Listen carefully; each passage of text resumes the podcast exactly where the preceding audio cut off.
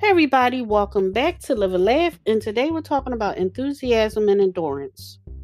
In a perfect world, everyone who is pursuing their goals would be an endless source of enthusiasm for themselves and always be ready to pump themselves up when things get difficult. Unfortunately, life isn't so simple.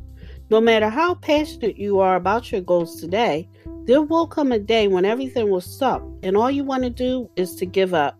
On that day, it won't be feel good enthusiasm that makes you continue. It will be dogged determination and a tenacity to finish what you begin that will carry you forward. In a sense, enthusiasm is a fair weather friend.